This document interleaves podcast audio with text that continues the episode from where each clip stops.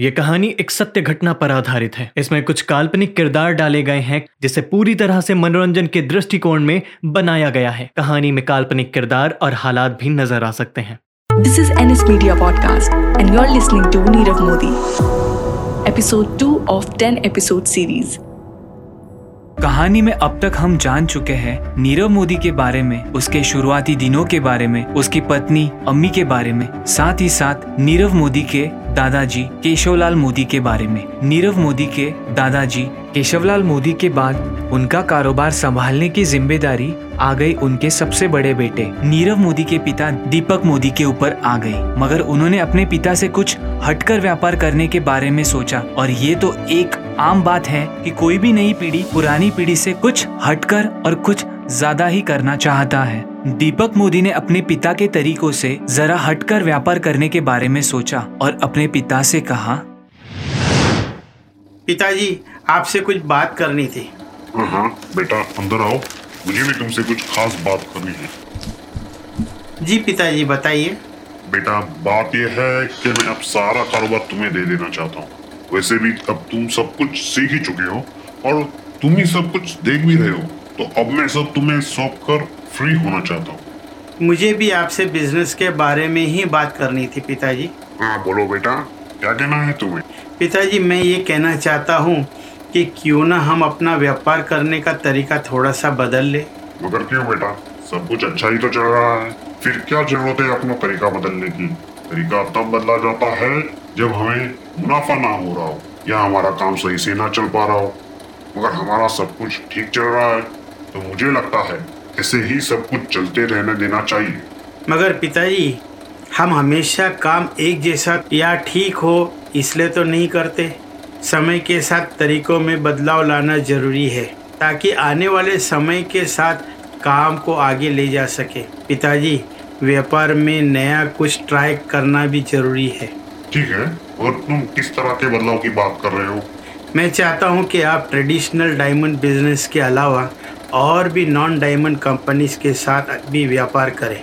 मगर हमारा इतना पुराना पुष्टियानी काम है तुम कहीं कोई गलती तो नहीं करने जा रहे हो?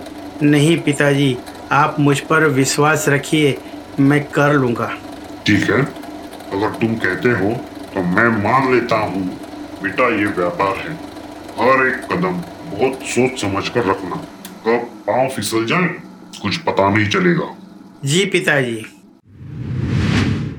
दीपक मोदी ने जैसा वादा अपने पिताजी से किया था, ठीक वैसे ही कर दिखाने का प्रयास उसने करना शुरू कर दिया। दीपक एशिया से निकलकर यूरोप की तरफ़ अपना व्यापार लेकर जाने लगे और उसने यूरोप में नॉन डायमंड चीज़ों की ट्रेडिंग करना शुरू कर दिया।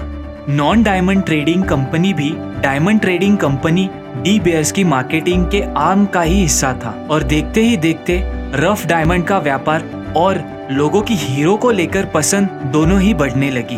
खरीदारों को कच्चा हीरा बेचा जाता और वो उस हीरे को तराश कर उस पर हॉलमार्क और डीटीसी का नाम डालकर उसे बेचा करते थे। लोग उस वक्त हीरे में डीटीसी से ज़्यादा विश्वास किसी पर नहीं किया करते थे।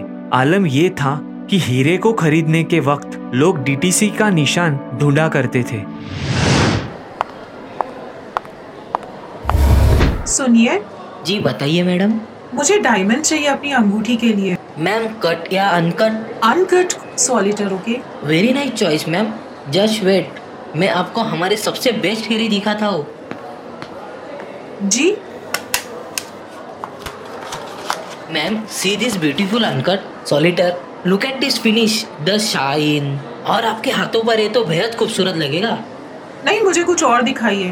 मैम ये देखिए ऐसा डायमंड तो आपको सारे मार्केट में कहीं पर भी नहीं मिल सकता। ये इम्पोर्टेड है और हमारे खास कस्टमर के लिए ही है। हाँ ये बहुत खूबसूरत है। क्या इस पर हॉलमार्क है क्या? यस मैम बिल्कुल है। ये देखिए। मगर इस पर डीटीसी का निशान तो नहीं है। यस मैम हम डीटीसी से हीरा नहीं खरीदते। हमारे हीरे उनसे भी बेटर क्वालिटी के होते हैं। अरे नहीं अगर डीटीसी का साइन नहीं है तो मैं नहीं लूँगी। बिना डीटीसी के साइन का डायमंड कैसा है मुझे कैसे पता? उसका कोई गारंटी भी तो नहीं है। मैम ऐसा नहीं है। आप एक बार लेकर देखिए। हमारा डायमंड उनसे भी ज़्यादा अच्छा है। अरे नहीं आप रहने दीजिए। मैं कहीं और से ले लूँगी। बट मैं डीटीसी के साइन वाला डायमंड ही लूँगी। और मुझे पसंद भी आया है।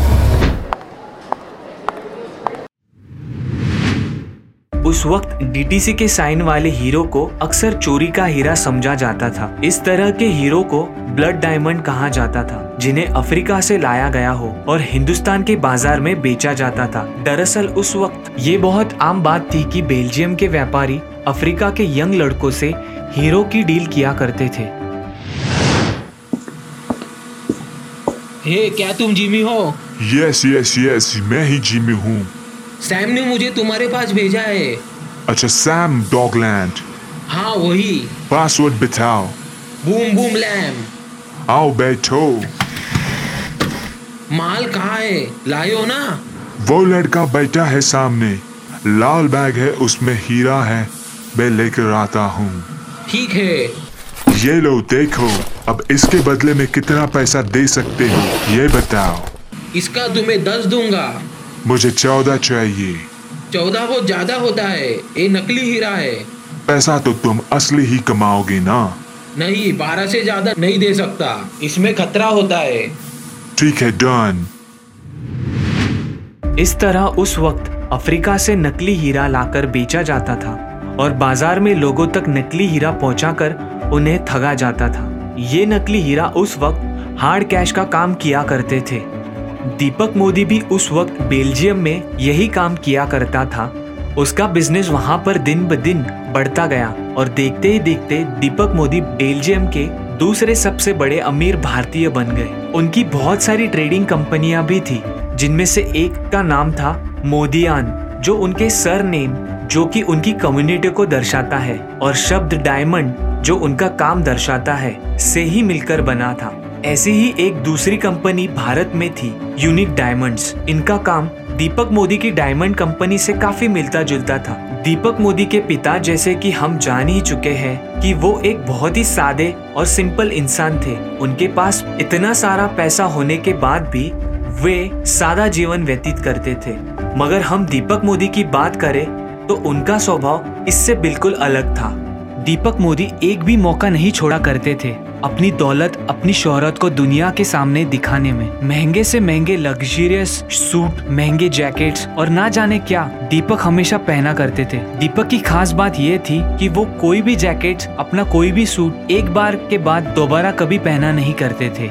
यूरोप जाने से पहले दीपक मोदी ने चीनूबाई चौकसी की बेटी गीता चौकसी से अरेंज मैरिज कर ली। साल 1971 दीपक मोदी की पहली संतान ने जन्म लिया। दीपक मोदी कौन है? मैं हूँ मैम। मिसेस गीता मोदी आपकी पत्नी है? यस मैम मेरी ही पत्नी है। क्या हुआ? सब ठीक तो है? जी हाँ सब कुछ ठीक है। मुबारक हो आपको बेटा हुआ है। बार बच्चा दोनों ठीक है। शुक्रिया मैम। आप सारा पेपर वर्क कर दीजिए बच्चे का। यस मैम दीपक मोदी के इस बेटे का नाम रखा गया नीरव दीपक मोदी, जो बड़ा होकर नीरव मोदी के नाम से फ़ेमस हुआ। नीरव मोदी के बाद उसके दो भाई बहन और हुए। एक बहन जिसका नाम था पूर्वी और एक भाई जिसका नाम था निहाल। मगर वो दोनों हमेशा अपनी अंटी नीना चौकसी के पास अमेरिका में रहे। सब कुछ सही चल रहा था, मगर अचानक एक दिन नीरव मोदी की ज़िंदगी में एक बहुत बड़ा हादसा हुआ। क्या था वो हादसा?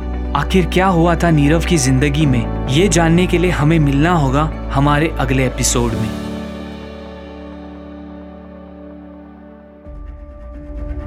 Thank you for listening to N S media podcast Nirav Modi episode two of ten episode series a series written by Tusharika Sharma narrated and sound design by Mohinder Rathore subscribe to our channel on Gaana app और wherever you listen to your podcast for feedback mail us on nsmediapodcast at the rate gmail.com. Keep tuning in on every Friday for new episode.